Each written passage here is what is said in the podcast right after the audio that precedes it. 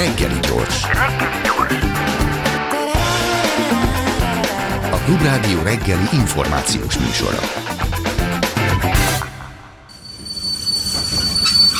Reggeli személy.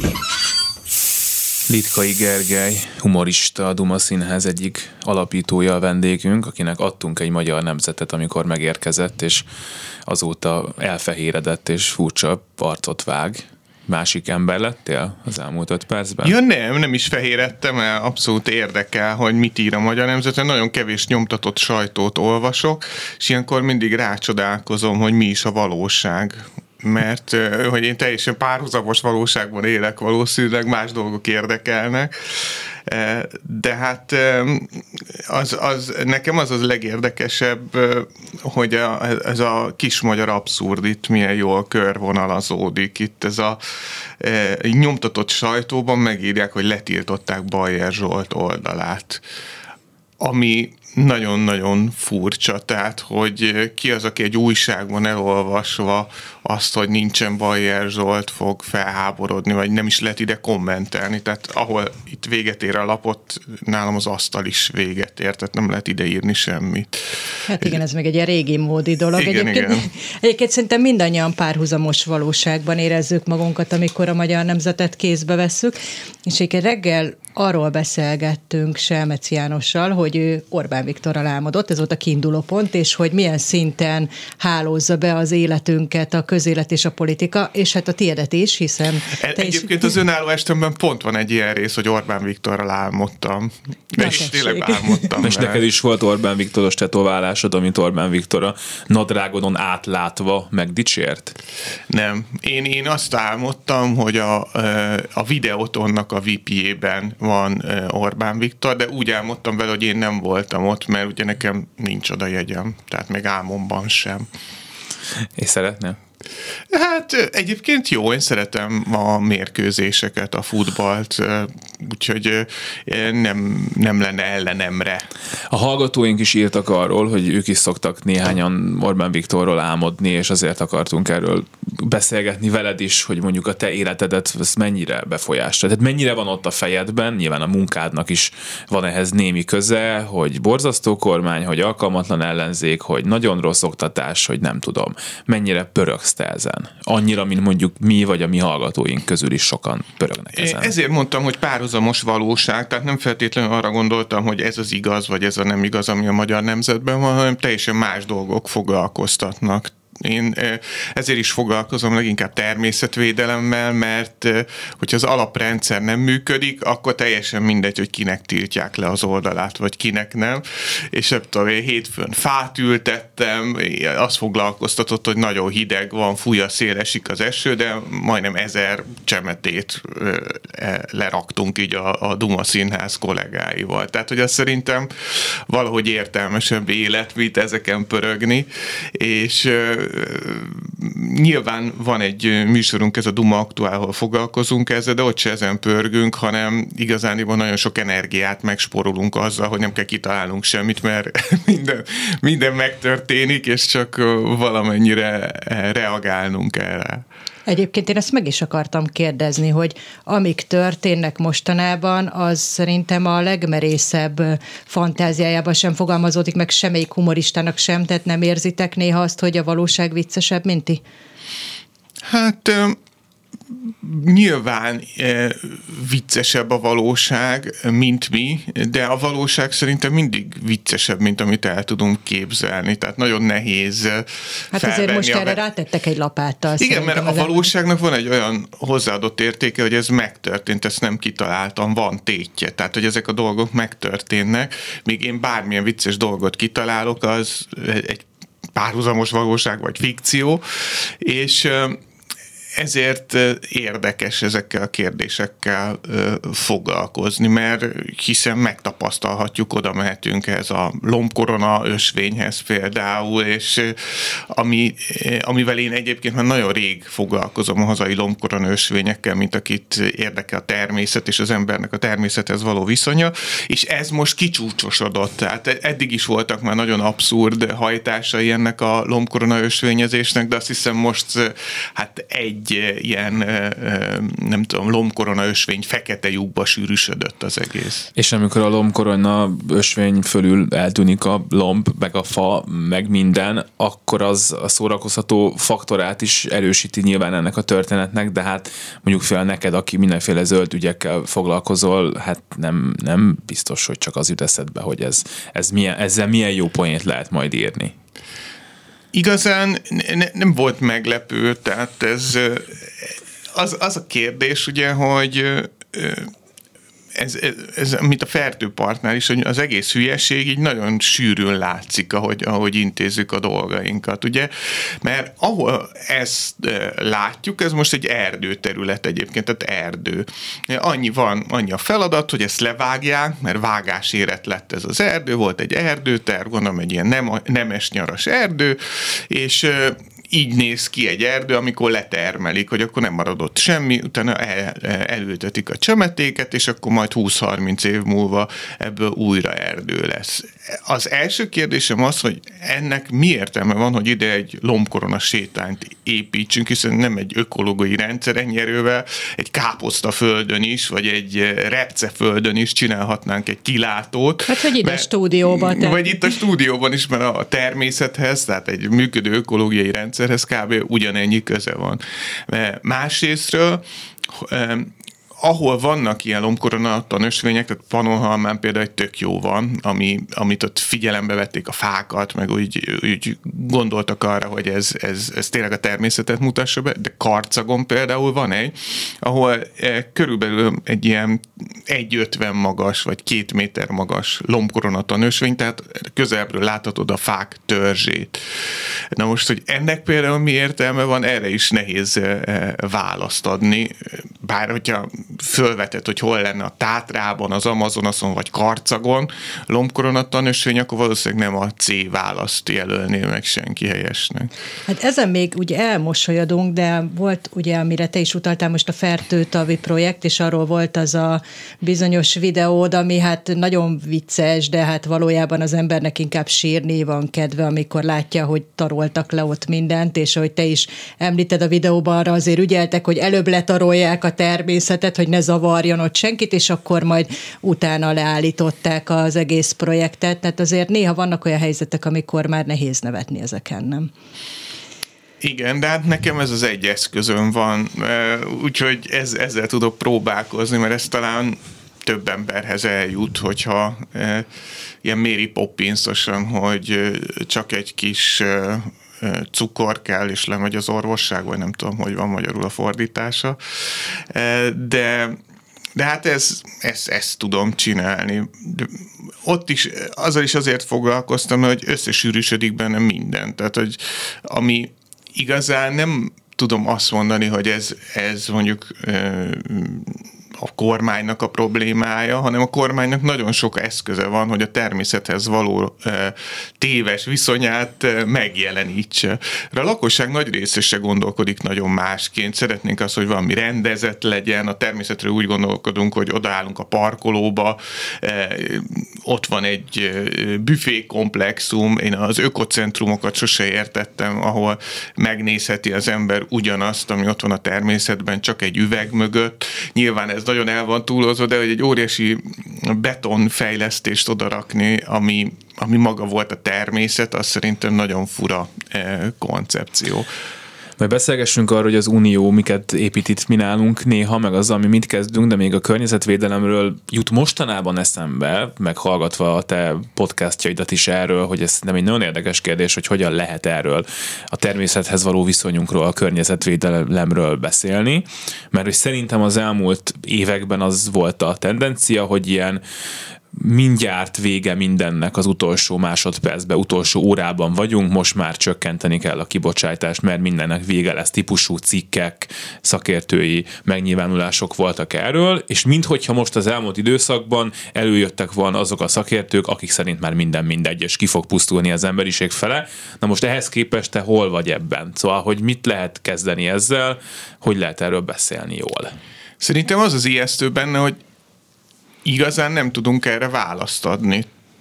és ugyanúgy, hogyha mondjuk a Magyarország helyzetéről beszélünk, vagy a természet helyzetéről, ezeket az átbillenési pontokat nagyon nehezen hisszük el, hogy ezek léteznek. Tehát, hogyha egy országnak leépítjük azt az immunrendszerét, ami ahhoz kell, hogy hát nem is mondom, hogy demokráciaként, de egy értelmezhető országként tudjon működni, akkor egy ideig ez nem tűnik föl, nem? Tehát, hogy mindig csak egy kicsit tűnik el belőle, egy kicsit tűnik el belőle, ugyanúgy, mint az erdőkből is egy kicsi eltűnik, egy csomó telepítünk, végülis csak egy kicsit emelkedik minden évben a hőmérséklet, de egyszer elérünk egy olyan átbillenési pontot, ami után már nem tudod megmondani, hogy mi lesz a következő lépés, mert egy olyan rendszer állapot jön, amiről senki nem tudott ideig, és nem tudott modellezni, eh, olyan lavinaszerű folyamatok indulnak be, amiket nem tudsz leülni egy Excel elé, hogy na most ezzel ez lesz. És igazán ugye ez az összeomlás felé való menetelés, ez is nagyon relatív, ugye, hogy azt mondjuk, hogy de hát még nem következett be, hát de nézzük meg, hogy ezek az apró lépések már most, hogyha csak így ugye a föld történetéhez viszonyítjuk, hogy most milyen változások zajlanak évről évre, azok nagyon ijesztőek. Tehát, hogy ilyen mértékű és ilyen gyors változások a mi életünkben, meg az elmúlt, nem tudom én, 20, 30, 40, 50, 100 generáció életében nem voltak. És erre nincs is felkészülve az emberiség, főleg, hogy egy ilyen elkényeztetett korban éltünk, amikor semmihez nem kellett alkalmazkodnunk, hanem minden hozzánk alkalmazkodott. Tehát a minimális erőfeszítéseket se voltunk hajlandóak megtenni semmiért, hanem mindent így alánk toltak, hogyha e, már nem tudtunk elmenni egy kávéért, akkor van egy e, bluetoothos alkalmazás, amivel el tudom indítani a kávéfőzőt, és ehhez képest az, hogy mondjuk nem lesz víz, vagy, vagy ami most porviharok vannak az egész országban, erre ne, nem vagyunk ilyen egyszerű dolgokra se felkészülve. Tehát én ott vagyok, hogy szerintem ez egy rendkívül reális és fenyegető veszély, és amellett, hogy az okát azért meg kéne próbálnunk csökkenteni, nagyon hamar el kéne kezdenünk adaptálódni. Tehát mind mentálisan, mind pedig a saját fizikai környezetünket, a cégek fizikai környezetét, az önkormányzatok fizikai környezetét, a saját családi házunk fizikai környezetét felkészíteni arra, ami, amit talán tudunk, hogy jönni fog hogyan képzeled ezt az adaptálódást, hiszen te is beszéltél arról korábban ennek kapcsán, hogy nem fognak az emberek egyik pillanatról a másikra gyökeresen életmódot változtatni. Aki eddig túlfogyasztott, az lehet, hogy majd kettővel kevesebb chipset vesz, most csak mondtam ami hülyeséget, de nem fog egyik pillanatról a másikra takarékosan vásárolni, aki eddig húst hússal edett, evett, az nem lesz se vegán, se nem fog hirtelen több húsmentes napot tartani, tartani. Tehát hogy képzeled azt, hogy majd, vagy hogy majd megvárjuk a következő generációt, akiknek ez már fontosabb, hiszen azt látjuk a gyerekeinken is, hogy az ő fejükben ez már sokkal fontosabb ügyként fogalmazódik meg, mint mondjuk a Ez ilyen nagyon optimista kérdés volt, mint a rajtunk múlna ennek az eldöntése. Hát ez a következő kérdésem, igen, igen hogy, hogy, ez... hogy egyáltalán érez valamit, főleg egy olyan országban, ahol, hát most beszéltünk arról, hogy inkább három akkumulátorgyár, mint egy erdő. Igen, most ez egy teljesen más kérdés, az akkumulátorgyár is, de ja, visszatérve ahhoz, hogy az életmódunkon változtatunk-e, én, én azt mondom meg bárkinek, aki kérdezi tőlem, hogy miért érdemes ezen változtatni, én szerintem azért érdemes változtatni, mert míg az ember saját akaratából teszi meg, az sokkal kellemesebb. Mert ha folyamatokat nézzük, nagyon valószínű, hogy a termőterületek drasztikusan csökkenni fognak, a népesség pedig továbbra is nő egy ideig még, aztán ugye valószínűleg az is e, e, csökkenni fog. Én nem akarok ilyen jóslatokban, hogy majd megfeleződik, meg meghalunk mint, de hogy csak egyszerűen a kettőt összevetjük egymással, akkor előbb-utóbb olyan drága lesz a hús, és olyan e, e, olyan aránytalanul sokba fog kerülni ennek a beszerzése, hogy le fogunk róla mondani. Tehát nem azért, mert nem azért, mert mindenki vegán akar lenni, vagy vega, vagy, vagy elkötelezett környezetvédő, hanem azért, amiért az energiaárak nagyon magasak, ezért megpróbálunk egyre kevesebbet fogyasztani belőle. És azért mondom, hogy az ember, ha a saját körein belül hozza meg ezt a döntést, és saját maga határozza el, hogy így él, akkor sokkal jobb ebbe belemenni. Tehát, hogyha én magamtól csináltam napelemet, hőszivattyút, szigeteltem a házamat, és most jött az energiaválság, akkor így, így örülök, hogy így volt. Amikor eh, reagálni kell egy ilyen dologra, akkor sokkal költségesebb mindig, nem? Mert akkor már sokkal drágábbak a hőszivattyúk, akkor már egy csomó plusz energiárat kifizettem, mire lezajlott ez a rekonstrukció, hogyha egy cégnél nézzük, ugyanez igaz. Tehát amit tíz évig elhalasztottak a cégek energiahatékonysági beruházásokat, azt megpróbálták mondjuk októberben megvalósítani, ami azért lássuk be, hogy hát eléggé késő és eléggé irreális, hogy ilyen gyorsan át lehessen állni. De de ezért mondom, hogy szerintem fontos, hogy hogy magunktól kezdjünk el változtatni, úgyis rá fogunk kényszerülni. Tehát lehet abban, hogy majd a következő generáció, meg hogy jaj, de nehéz, de ez, ez szerintem ilyen wishful thinking, tehát egy ilyen nagyon, nagyon optimista megközelítés ennek. Hát ugye mindig a kérdés az, hogy mi az, amin lehet meg tudunk változtatni, hogy akarunk-e messzebbi országokba repülni gyorsan és olcsón, vagy hogy mondjuk lehet, hogy nekünk itt Budapesten viszonylag könnyű azt mondani, hogy jó, hát akkor most nem autózom olyan sokat, hanem biciklizek, meg villamosozok, meg hévezek, mert amúgy nagyjából ugyanazt tudja, de hát ott van valaki vidéken, aki egy faluból bejár egy közel közeli városba dolgozni, és megy egy busz reggel, meg egy busz este, ő megy az autóval, és hát biztos nagyon szívesen venne magának elektromosat, hogyha volna rá pénze, de valószínűleg nincs. Szóval, hogy itt azért ezek nagy kérdések, hogy ki és, és mind tud változtatni, és hát nyilván azt is érdemes talán ehhez hozzátenni, hogy mi itt Európában egy egész kiváló jólétben élünk nagyon sok más emberhez képest a világon, akik meg szintén hát örülnének, ha lenne áramuk mondjuk bármiből, de még az sincs. Igen, ez most megint ilyen nagyon sok kérdés egyben. Hát az első kérdés az, hogy itt, hogyha mobilitást nézzük, hogy azt hogy lehet megoldani. Nyilván a mobilitásra is nagyon sok alternatíva létezik. Tehát eleve hogyha úgy kezelnénk már mondjuk a település fejlesztést, vagy és a településekről való gondolkodást, hogy ez a mobilitást is figyelembe veszi, akkor nyilván, hogyha egy agglomerációt, hogyha csak az agglomerációt nézzük, mondjuk egy szabályozási tervet megcsinálnak, akkor eh, meg lehetne határozni, hogy ide akkor lehet új ingatlant építeni, vagy új nagyon sok munkás foglalkoztató gyárat telepíteni, ha ennek a mindenféle infrastruktúrális adottságai megvannak. Tehát ott van egy olyan kapacitású vasút, ott van egy olyan kapacitású vízmű, szennyvízkezelő, stb. stb. stb. iskola, óvoda, akkor rögtön ugye sokkal kevésbé lenne ez attraktív, vagy aki mondjuk ilyen lakóparkokat akar építeni, akkor összeáll tíz lakópark építő cég, hogy akkor fejleszük a helyi infrastruktúrát infrastruktúrát. Hogyha a helyben elérhetők ezek a szolgáltatások, akkor már is nem akar mindenki össze-vissza utazgatni.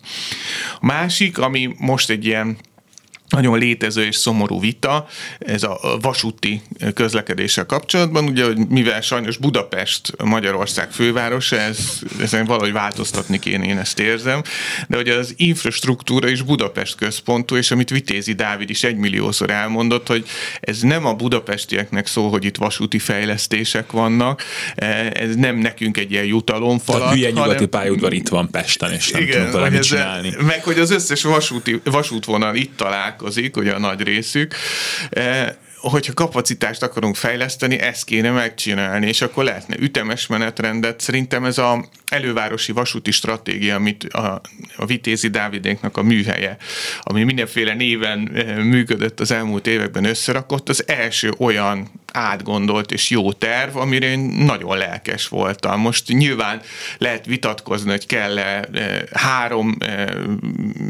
vasúti vágány egymás mellett, de kell valószínűleg, tehát ez, aki elolvasta a stratégiát alaposan, azt szerintem azt mondja, hogy hát ez, ez van. A másik viszont az a kérdés, hogy ennyibe kell-e kerülni, hát erről is nagyon sok vita folyt, de, de magában, koncepciójában ez is egy megoldást jelenthetne. És a vidéki mobilitásnál pedig ugyanez van, hogy hogyha lenne valamennyire polgárosodottabb ország, ugye, ahol a lakosság ezeket a szolgáltatásokat meg tudja fizetni, ha lenne olyan eh, demográfiánk, eh, hogy hogy elég gyerek születik ahhoz, hogy mondjuk ne tíz falunak kelljen egy iskolát üzemeltetnie, mert különben nem éri meg. Hogyha az egészségügyben ez normális lenne, hogy tényleg vannak olyan kórházak, ahol minden szolgáltatást megkapunk, és enne, erre a logikára épül az egész, akkor ez a mobilitás is megoldódhatna. Ütemes menetrendekkel, a vasútnak mondjuk, a, hogy nem csak arra fókuszálunk, hogy ezeket a nagy európai koridorokat fejlesztjük, hanem mondjuk tényleg eh, ahol van most vasút, azt olyan színvonalúvá fejlesztjük, hogy alternatívája legyen a közlekedésnek. Tehát egy csomó eszközünk lenne, amikkel több 20-30 éve egyáltalán nem foglalkozunk, és akkor utána meg azt mondjuk, hogy hát nincsen más alternatíva, mint hogy autóval kell járni. Nyilván, hogyha belmegyünk egy egyirányú utcába, ott, ott vagy megyünk tovább nagyon kitartóan előre, vagy elkezdünk tolatni, de akkor mindenki mögöttünk dudálni fog. Beszéltél arról, hogy milyen kényszerítő tényezői lehetnek egy egyén számára, hogy elkezdjen kicsit környezettudatosabban élni, de milyen kényszerítő tényezői vannak azoknak az államoknak, amelyek ugye rendszeresen kijelölnek még nagyobb és komolyabb klímacélokat, aztán ez vagy megvalósul, vagy nem, de közben a másik oldalon meg ott van egy iparosodó, egyre inkább iparosodó Kína, egy óriási kibocsátással, ott vannak azok az országok, amelyek nem teljesítik ezeket a e, kibocsátási célokat, milyen kényszerítő tényezői lehetnek nekik? Hát, e, Szerintem Kína és az Egyesült Államok, de még akár Ausztrália is, akik viszonylag nagy kibocsátók, ugye szokták mondani, ez a klíma e, igazságosságnak több e, e, része is van, illetve hogy a, a, aki okozza és aki elszenvedi ezeket a e, ezeket a széndiokszid kibocsátásból eredő következményeket. És azért Kína és az Egyesült Államok azt látni kell, hogy nagyon ki vannak téve ennek. Tehát nyilván ők szeretnek kibocsátani, de hát azért az Egyesült Államok az két óceán között fekszik, és a településeinek a nagy vidék, a par, településeinek a nagy része a partvidéken van. Láthatjuk az erdőtüzeket a tornádó folyosóban, hogy mennyire intenzívek lesznek ezek a viharok, hogy tolódik el egyáltalán ez a tornádó folyosó az Egyesült Államokban. Tehát, hogy ők ezt eléggé első kézből és fogják lesz az a pillanat, amikor azt mondják, hát, hogy hú, mennyi tornádó van, vegyük vissza a kibocsátást? Tehát, hát hogy ez, egyébként a tengerszint emelkedés az nem egy olyan dolog, amit, hogyha bárki ezt lefuttatja ezeket a modellszámításokat, tehát nincs olyan modellszámítás, ami alapján az jön neki, hogy jobban megéri még 80 évig ugyanígy kibocsátani, és utána áttelepíteni kompletten New Yorkot, vagy nem tudom én 30-40 méter magas védőgátakat emelni, amik ilyen vihardagályoknak, meg mindennek ellenállnak. Tehát, hogy ez egy, szerintem egy racionális döntés lesz, ahogy Kínában meg a sivatagosodás lesz egy ilyen probléma, és a hőmérséklet emelkedés, ugye hát a, a múlt nyáron az iparnak a nagy részét ugye le kellett korlátozni a termelését, mert a folyókból hiányzott az a vízmennyiség, amivel az ottani vízerőműveket meg lehetett volna hajtani. Na most itt Európában pedig azért ugyanúgy szembe fogunk találkozni nagyon hamar, hogyha mi nem is vagyunk a legkitettebbek ezeknek a kérdéseknek, de a mezőgazdaságban ez problémás lesz, még a gazdagok vagyunk, és meg is engedhetjük, hogy innen-onnan importáljunk dolgokat. De hát szerintem itt a vízhiány az lesz Európában olyan, ami, ami nagyon szíven fog minket ütni, de nem feltétlenül Spanyolországot, hanem ugyanúgy jelentkezni fog Németországban is, vagy itt Magyarországon is.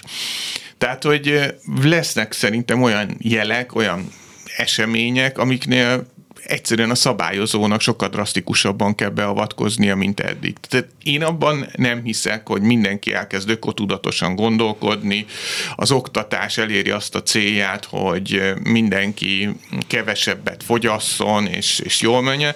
Itt az én meglátásom az egy ilyen lépcsős megoldás lesz, hogy van mindig valamilyen területre fókuszáló kataklizma, utána ehhez adaptálódunk, hogyha sikerül, utána egy új kataklizma, utána ahhoz adaptálódunk, kapcsolódunk, és hogyha eh, nem egyszerre jelentkezik ez az összes kataklizm, akkor nem összeomlás lesz, hanem amit itt szoktak mondani, egy ilyen méltóságteljes visszavonulás mondjuk a bolygónak a határain belülre. Az egy érdekes kérdés, hogy a politikusok majd, amikor kitűzik ezeket a klímacélokat, és utána hazamennek a választóikhoz, és azt kéne nekik mondaniuk, hogy hát akkor most nem fogsz autót venni, meg kicsit szegényebb is leszel, hogy akkor utána a választók erre mit mondanak, de persze, ha jönnek a kataklizmák, akkor de, de, ki tudja. De szerintem ez egy, egy, egy rossz megközelítés, abszolút. Tehát, Ezt a politikusoknak mond akkor. Igen, de a politikusoknak rossz megközelítés, hogy nem vehetsz autót, meg nem csinálhatsz ezt-azt. Tehát, hogy itt is Budapesten ugye ez egy óriási probléma, amiből mindig a feszültség van, vagy most megnézhetjük ugye Berlinben, ahol a választásoknak ugye olyan drasztikusan visszaütött ez a nagyon hirtelen zöld fordulat, hogy most ugye azt hiszem ott a CDU nyerte most emiatt a választásokat. Tehát, hogy először kell valahogy kidolgozni az alternatívát, és nyújtani azokat a szolgáltatásokat, amiről azt szeretnénk, hogy lemondjon eh, valaki.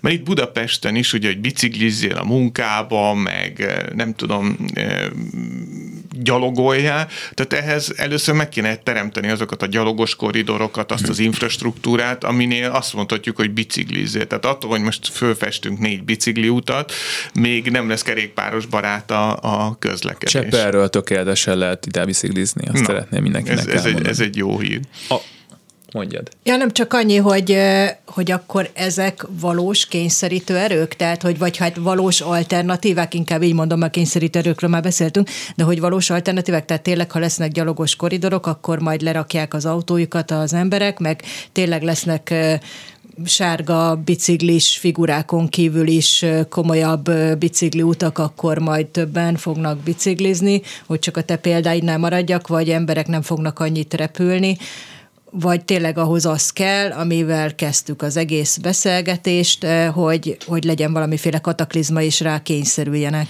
Hát az optimális nyilván az lenne, hogyha úgy alakítanánk a körülményeinket, és olyan infrastruktúrákat építenénk, és úgy szerveznénk az életet, akár egyéni, akár társadalmi, akár globális szinten, hogy ez így működjön. Eh, ha az elsőt nézzük, eh, arra a kérdésre az a válaszom, hogyha az ember szívesebben gyalogol, és jobb ez a gyalogos infrastruktúra, és nagyon sok kutatás, tehát ez végtelen mennyiségű építész, tájépítész, környezetpszichológus vizsgálta már, hogy mikor gyalogol valaki szívesen. Ugyanez igaz a tömegközlekedése is, tehát ez nyilván mindenhol gondot jelentett, hogy hogyan lehet az autózást csökkenteni, és erre megszülettek a megoldások. Vannak tarifa megoldások erre, hogy hogyan lehet ezeket a tarifákat jól meghatározni, hogyan kell a menetrendet kialakítani, hogy ke, hogyan kell egy közlekedési céget úgy brandingelni, hogy az menő legyen, hogy te mondjuk a svájci államvasutakkal utazol. E, e, és ezek összetett kérdések, tehát ez a mindig ez, hogy de hát akkor majd így lesz, hát, és akkor valami, e, kihagyunk valami nagyon fontosat ebből a kombóból, és akkor azt mondjuk, de hát ez nem működik, és akkor, akkor ezt nem csináljuk tovább. Tehát ezek, ezek gondolkodást, intellektuális erőfeszítést igénylő feladatok, nem olyan, mint egy lombkorona ösvény, amit összetákolunk, gondolom, importfából a nyírség közepén.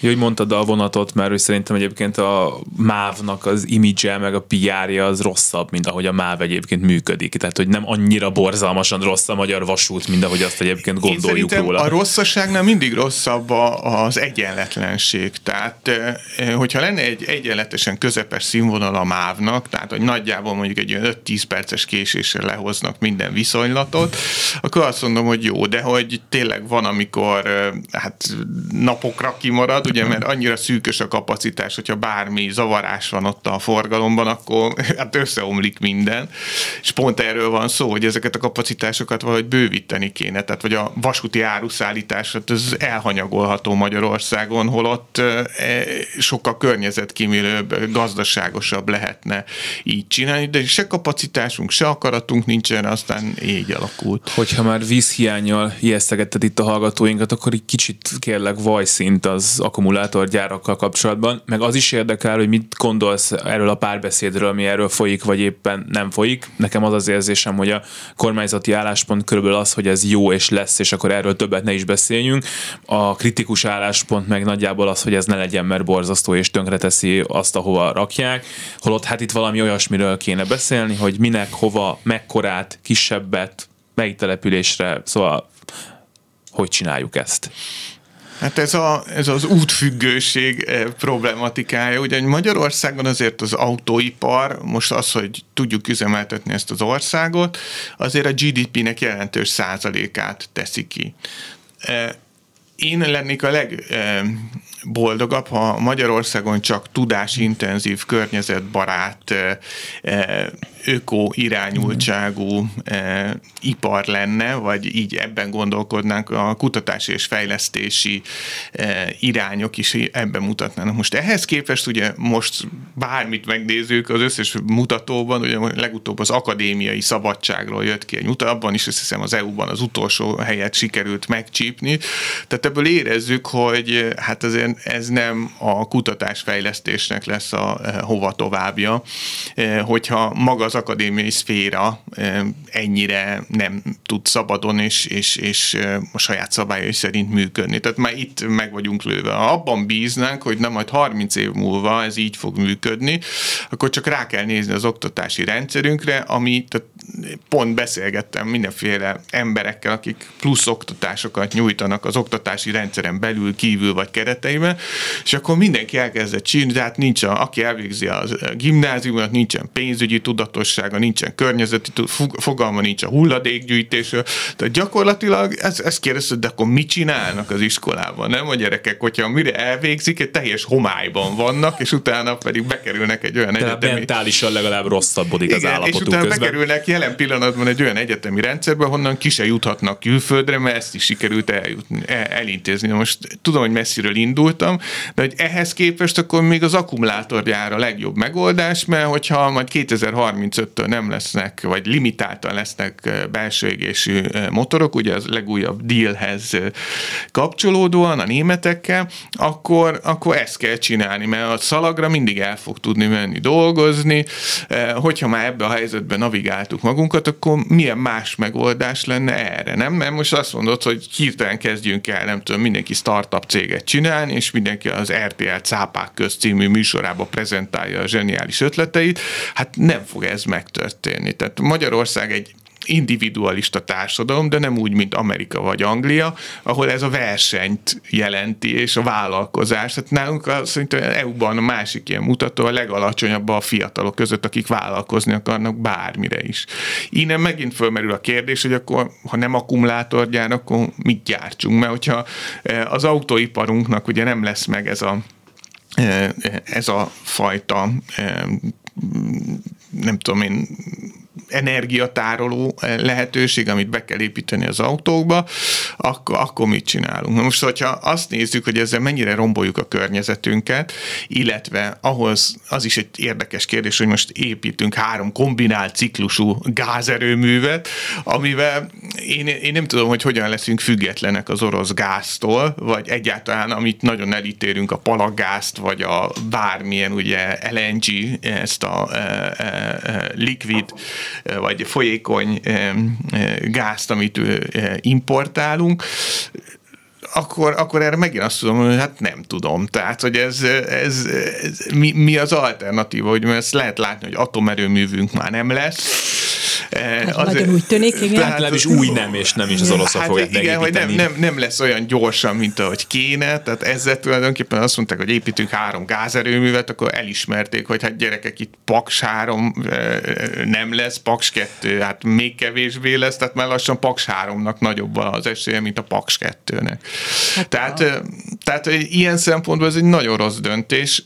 Még egy kérdés csak ez az akkumulátorgyára kapcsolatban, hogy megint, amire amire, amiből kiindultunk, hogy vannak ilyen átbillenési pontok, tehát hogyha a demokratikus intézményeket leépítjük, hogyha a szakérté, szakértelmet leépítjük a e, közigazgatáson belül, ezzel saját magunknak teszünk rosszat, mert eh, ha mi nem értünk valamihez, ha mi politikai alapon akarunk mindent megoldani, akkor ebből lesz a Csernobil, ugye, ahol hát senki nem mert szólni, hogy ebből baj lehet, eh, a politikai akarat meg volt mindenre, és utána hát tényleg majdnem elpusztult a világ egy ilyen eh, remek döntés nyomán. De nagyjából ugyanezt látjuk, csak hát nyilván sokkal kisebb tétel a lombkorona sétánynál is, hiszen ezek, amikor teljesen csak a korrupció kedvére, a pénzköltésért építünk valamit, az, az nem sokban különbözik, csak hát nyilván kisebb, tényleg kisebb tétel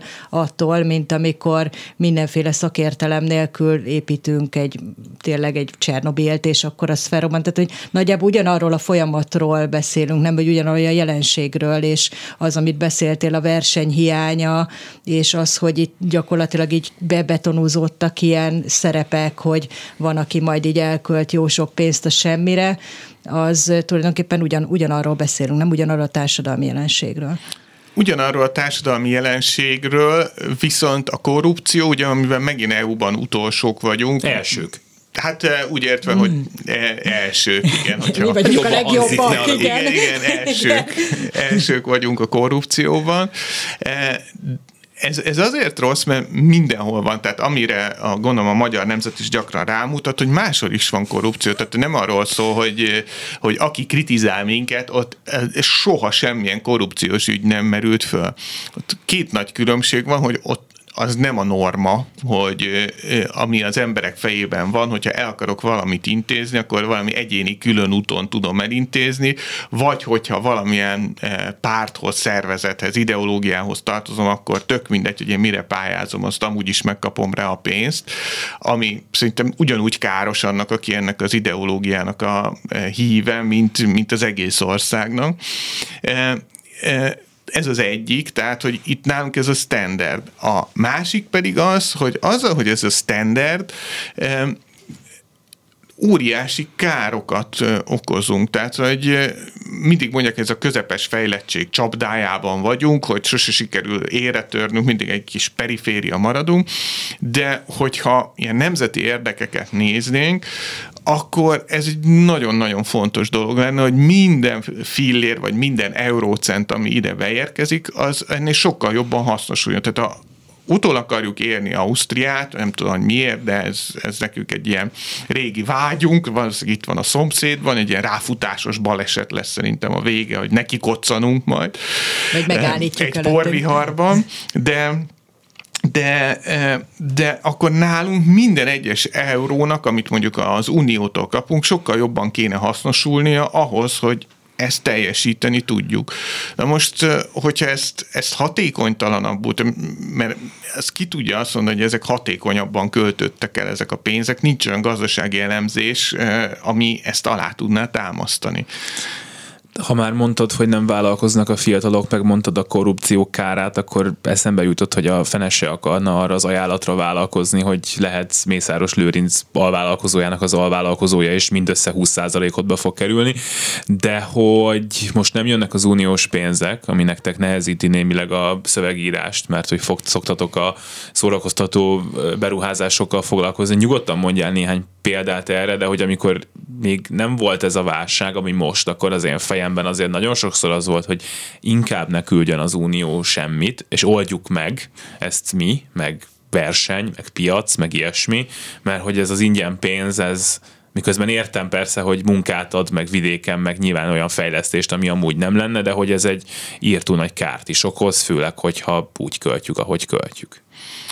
Igen, én, én szerintem az uniós pénzeknek nagyon sok mindenben lenne értelme, tehát ezt nagyon jól el lehetne költeni. Ami eh, szerintem Magyarországon óriási hiány és probléma és saját erőforrásból nehéz eh, fedezni ez pont mit tudom, az egészségügyi infrastruktúra, amiben ennek nagyon jó helye lenne a képzéssel, tehát ezért az EU nagyon sokszor, ami nagyon nehezen mérhető, és nagyon elbagatelizáljuk, hogy mindig valamiféle hard uh, uh, infrastructure-höz valamilyen soft infrastructure-t is kér. Tehát, hogy akkor képezzük azt, aki ezt majd üzemeltetni fogja.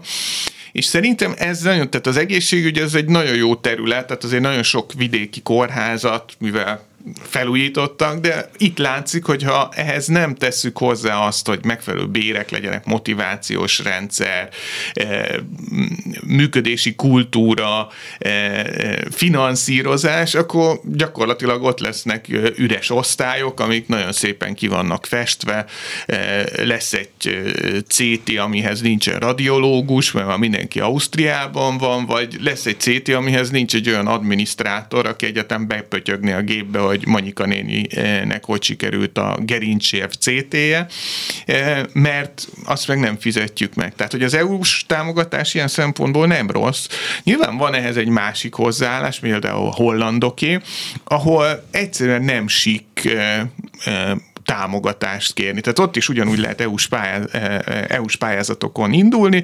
Ők azt mondják, hogy hát ez nem tesz jót a cégnek, mert nem vagyunk elég kompetitívek, nem gondolkodunk elég kreatívan akkor, hogyha itt van ez az ingyen pénz. Ami ugyanúgy igaz egyébként, nagyon sokan kimutatták a startup infrastruktúrára is, hogy amikor ilyen óriási ingyen pénzek, meg ilyen hype cégekben plusz források megérkeznek, az nem segíti a céget, hanem sokszor agyon nyomja. Na most ehhez képest ugye a magyar gazdaság, ahol egyik legtöbb, tehát hogyha mindenféle mutatóra vetítjük ezt, legtöbb EU-s támogatást kaptuk, azt lehet látni, hogy innentől már senki nem azon gondolkodott, hogy én hogyan tudnék egy kompetitív vállalkozást vinni, hanem azon gondolkodott, hogy milyen olyan kretén pályázatot tudnék írni, amire én el tudom ezt számolni, és lehetőleg ennek a támogatásnak minél kevesebb részét költöm ténylegesen arra, amire kaptam, és mit tudok még így beszámlázni, kiszámlázni, így úgy ügyesen megoldani. Tanácsadás, ez az. Erre utalt korábban, igen, Selvec János ezzel a kérdésével, hogy hogyan folytja meg a verseny, de hogy kényszerítő erőkről beszélünk itt most már 50 perce, akkor most megkérdezem, van egy válság, nagyon szeretnénk már ezt a pénzt, látszik, hogy még úgy is teszünk, mintha küzdenénk a korrupció ellen, csak jöjjön már végre ez a pénz, hogy lehet-e válságnak, úgymond akkor megint ezt a kifejezést használva kényszerítő ereje, hogy elkezdjék normálisan felhasználni ezeket a pénzeket, hiszen most tényleg vannak lukak, amiket be kéne tömködni, és nem 40 centis kilátókat építeni belőle.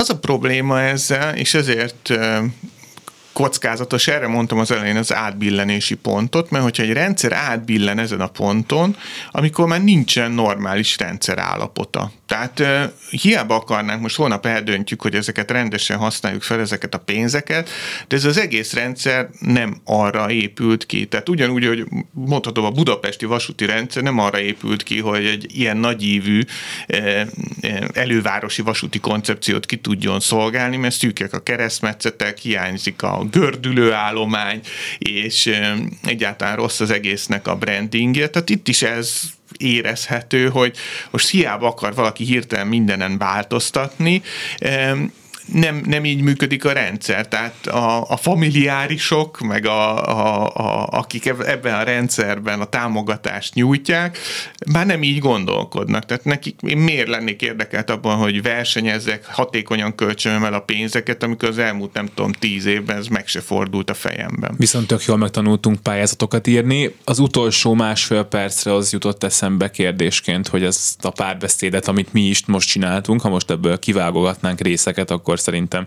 tudnám bizonyítani azt is, hogy Fideszes vagy, meg azt is, hogy soros embere vagy, és hogy az a kérdésem, hogy lehetséges-e vajon ilyen típusú párbeszéd tágabb körben ebben az országban. Elvileg, amit ti csináltok, a közéletnek a humoros megbeszélése, az egy lehetőség lenne arra, hogy oda elmenjen mindenféle gondolkodású ember, és ott együtt nevessen, nem tudom, német Szilárdon, meg Hunhalmi Ágnesen, hogyha még erre képesek vagyunk, de képesek vagyunk-e, és akkor esetleg utána ott maradni, meginni valamit, és megbeszéljük, hogy mi legyen az oktatással, meg az egészségügyel.